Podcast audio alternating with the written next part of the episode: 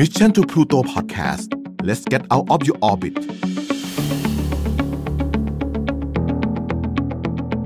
สวัสดีครับ ยินดีต้อนรับทุกท่านเข้าสู่ The Storyteller Podcast นะครับ Podcast ที่จะหยิบยกหรือนำเรื่องราวและมุมมองดีๆนะครับ มาเล่าสู่กันฟัง วันนี้นะครับผู้คุณอยู่กับผม เบียร์ชลัดอัศวสุวรรณนะครับ ก่อนอื่นนะครับ อันนี้ก็เป็น episode แรกของเรานะครับ ขออนุญาตแนะนำตัวเองและแนะนำ พอดแคสต์ของเรานิดหนึ่งนะครับ ผมชื่อเบียร์นะครับ ชลัดอัศวสุวรรณก็ได้มีโอกาสนะครับ ได้เขาเรียกว่าได้รับโอกาสจากทาง Mission to the Moon นะครับ ผ่านโครงการใหม่ล่าสุดของเราเลยนะครับ ชื่อว่า Mission to Pluto ซึ่ง Mission to Pluto เนี่ยก็จะมีพอดแคสต์เรื่องตอนใหม่ๆ หลายตอนเลยที่น่าสนใจ ผมเป็นหนึ่งในตอนนั้นนะก็คือชื่อตอนว่า The Storyteller นะครับ ทีเนี้ยถามว่า The Storyteller เกี่ยวกับอะไร The Storyteller Podcast เนี่ยเราเชื่อว่ามันเนี้ยมันมีเรื่องราวดีๆ เหตุการณ์ดีๆ สิ่งดีๆ อยู่มากมายผ่านเรื่องเล่าต่างๆ เราอยากนำเรื่องราวเหล่านี้มาบอกเล่า มาเล่าให้กับคุณผู้ฟังทุกคนได้ลองรับฟังดู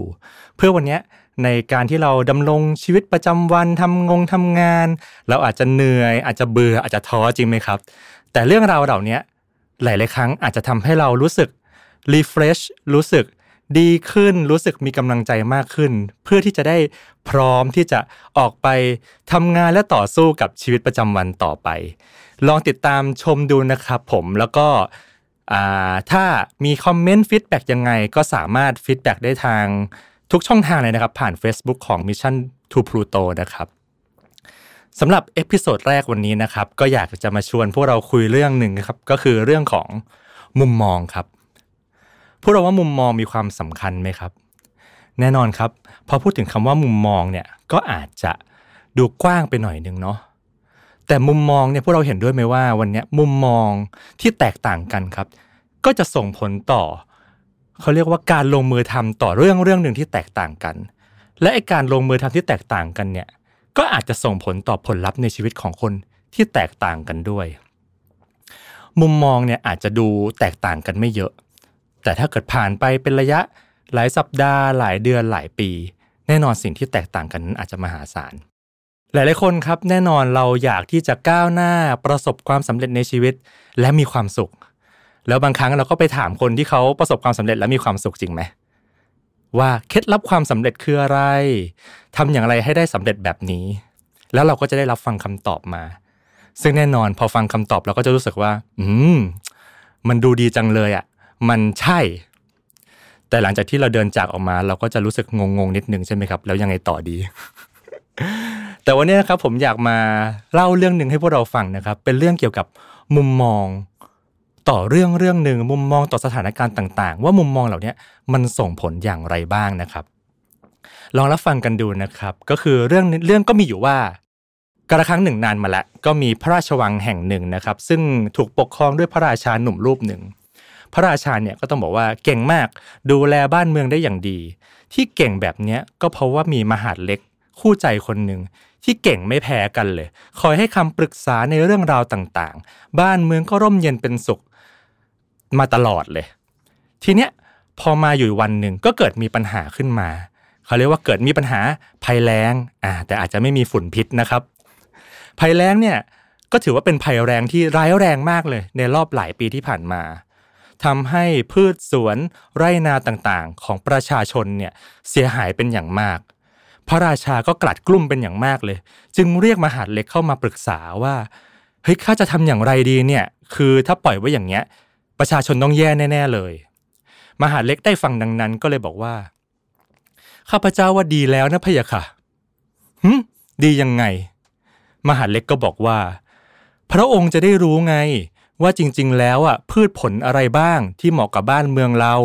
พืชผลอะไรบ้างที่สามารถทนฝนทนแล้งได้ เราจะได้แนะนำให้ประชาชนเนี่ยปรับเปลี่ยน ในอนาคตปัญหาเหล่านี้ก็จะได้ไม่เกิดขึ้นอีกไงพะยะค่ะ พระราชาได้ฟังดังนั้นก็รู้สึกว่า โห เป็นวิธีคิดและมุมมองที่ดีมากๆเลยก็ได้เอาวิธีคิดและมุมมองเนี้ยไปบอกกับประชาชนราษฎร หลังจากนั้นปัญหาก็ถูกแก้ไขได้อย่างรวดเร็ว ผ่านไปอีกระยะหนึ่ง เกิดปัญหาใหม่ขึ้นมาอีกในบ้านเมือง ครั้งเนี้ยปัญหาคือเกิดการก่อกระบฏขึ้นภายใน พระราชาเครียดมาก แล้วก็รู้สึกว่ากุ้มใจมากไม่รู้จะหาทางออกยังไง เหมือนเดิมจึงเรียกมหาดเล็กคนสนิทเข้ามาปรึกษาข้าจะทำยังไงดีเนี่ยปัญหานี้ปัญหาใหญ่เลยนะ เพราะเป็นปัญหาภายใน มหาดเล็กได้ฟังปุ๊บก็บอกว่า อืม ข้าพเจ้าว่าดีแล้วนะพะยะค่ะหึ ดียังไงอีกเนี่ย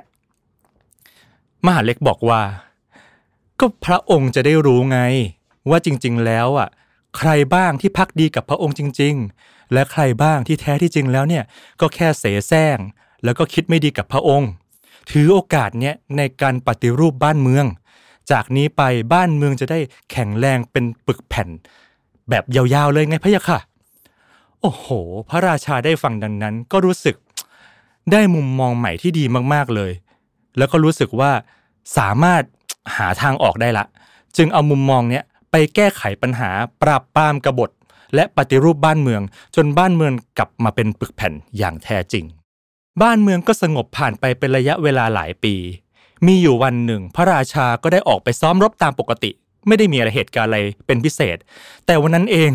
กลับเกิดอุบัติเหตุที่ไม่คาดฝันขึ้น คือมีดพกของพระราชาเนี่ยดันหลุดออกจากมือ แล้วหล่นลงตัดที่นิ้วก้อย ด้านเท้าขวาของพระราชาขาด พระราชาทั้งตกใจทั้งเสียใจทำอะไรไม่ถูก แล้วก็โมโหเป็นอย่างมากเลย รู้สึกว่าทำไมเหตุการณ์แบบเนี้ยต้องเกิดขึ้นกับตัวพระราชาเองด้วย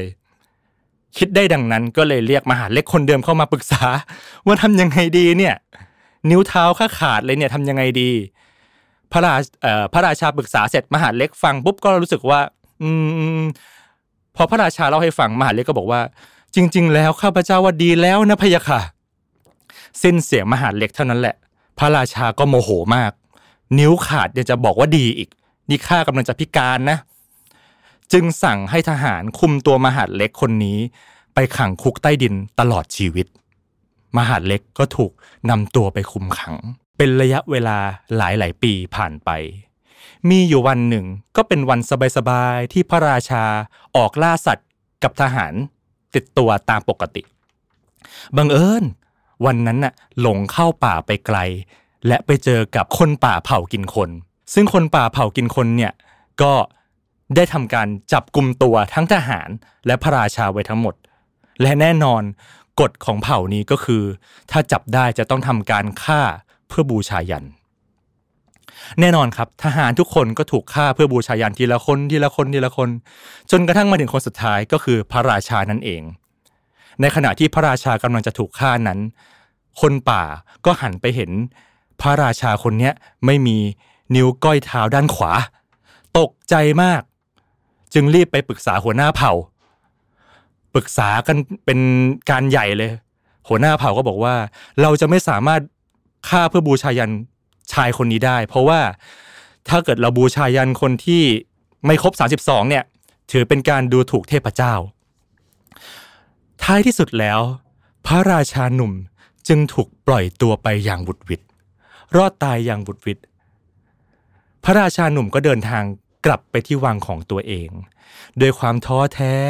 เสียใจ แต่ก็รู้สึกว่าดีใจที่รอดกลับมา แต่ทหารคู่ใจก็ตายหมดเลย ทำยังไงดี คิดไปคิดมานึกได้ว่ามีมหาดเล็กคนหนึ่ง ที่เราเนี่ยขังมันลืมไว้ที่คุกใต้ดินตลอดชีวิต ก็รู้สึกว่า เออ รู้สึกผิดเหมือนกันเนาะที่วันนั้นเนี่ยด่วนตัดสินใจเร็วเกินไป จึงให้ไปนำตัวมหาดเล็กคนนั้นมาพอมหาดเล็กคนนั้นเข้ามาปุ๊บพระราชาก็ขอโทษขอโพยเป็นการใหญ่ เที่ยวันนั้นเนี่ยด่วนตัดสินใจเร็วเกินไป แล้วก็ให้เนี่ยตัดสินโทษมหาดเล็กไปขังคุกอยู่นานเลย มหาดเล็กได้ฟังดังนั้น ก็เงยหน้าขึ้นมา มองพระราชา ยิ้มเล็กน้อยแล้วก็บอกว่า ข้าพเจ้าว่าดีแล้วนะพะยะค่ะ พระราชาก็งง อะไรดียังไง นี่ข้าขังคุกเจ้าต้องหลายปีนะยังจะมาบอกว่าดีอีกข้าพเจ้าว่าดีแล้วนะพะยะค่ะ เพราะถ้าวันนั้นข้าพเจ้าไม่ถูกขังเนี่ยข้าพเจ้าก็คงจะไม่พ้นที่จะต้องเดินทางไปล่าสัตว์กับพระองค์ และก็คงจะไม่ได้อยู่ตรงนี้แล้วไงพะยะค่ะ เรื่องราวก็จบลงเพียงเท่านี้นะครับ หลังจากที่ผมได้ฟังเรื่องนี้ครั้งแรกนะครับ มันก็ทำให้ผมได้คิดพิจารณาว่า เอ๊ะ แล้ววันนี้เรามีมุมมองต่อเรื่องราวต่างๆ ในชีวิตเราอย่างไร บางครั้งมันก็หลีกเลี่ยงไม่ได้ใช่ไหมครับ ที่เราจะทำงานแล้วเราจะเจอปัญหา เราอาจจะทำธุรกิจ เราอาจจะเจออุปสรรคต่างๆ มากมายถาโถมเข้ามา จนในบางครั้งเนี่ยแทบจะตั้งตัวกันไม่ทันเลยหลายๆครั้งเราอาจจะจมอยู่ในปัญหา แล้วก็มองไม่เห็นทางออก มองไม่เห็นเรื่องราวดีๆ แต่แน่นอนครับถ้าวันนี้เราลองไตร่ตรอง เราลองตั้งสติสักนิดหนึ่งบางครั้งปัญหาที่ยิ่งใหญ่ ก็อาจจะเป็นอุปสรรคหรือ challenge ที่ยิ่งใหญ่ครับ ที่ดึงเอาศักยภาพของเราให้เติบโตและก้าวกระโดดไปสู่ความสำเร็จขั้นถัดไปที่เราอยากไปถึง ก็เรื่องราวนะครับ วันนี้ก็จบลงเพียงแต่เท่านี้นะครับ เป็นยังไงกันบ้างครับสำหรับ episode แรกของ The Storyteller ของเรานะครับ ยังไงก็ฝากทุกคนนะครับ ติดตามรับฟังได้นะครับ ผ่านช่องทางต่างๆนะครับ ไม่ว่าจะเป็น YouTube, Podbean, SoundCloud, Spotify หรือ Apple Podcast นะครับ เราก็จะสัญญานะครับว่าจะรับฟีดแบ็ทุกอย่างนะครับ แล้วก็นำมาพัฒนาปรับปรุง จะพยายามเลือกเรื่องราวดีๆ สร้างแรงบันดาลใจรวมถึงให้มุมมองดีๆ กับพวกเรานะครับ มาเล่าสู่กันฟังให้กับพวกเราฟังทุกคนนะครับสำหรับวันนี้นะครับ ก็ลาไปเพียงเท่านี้ก่อนนะครับ แล้วพบกันใหม่ทุกวันพุธ สวัสดีครับ Mission to Pluto Podcast let's get out of your orbit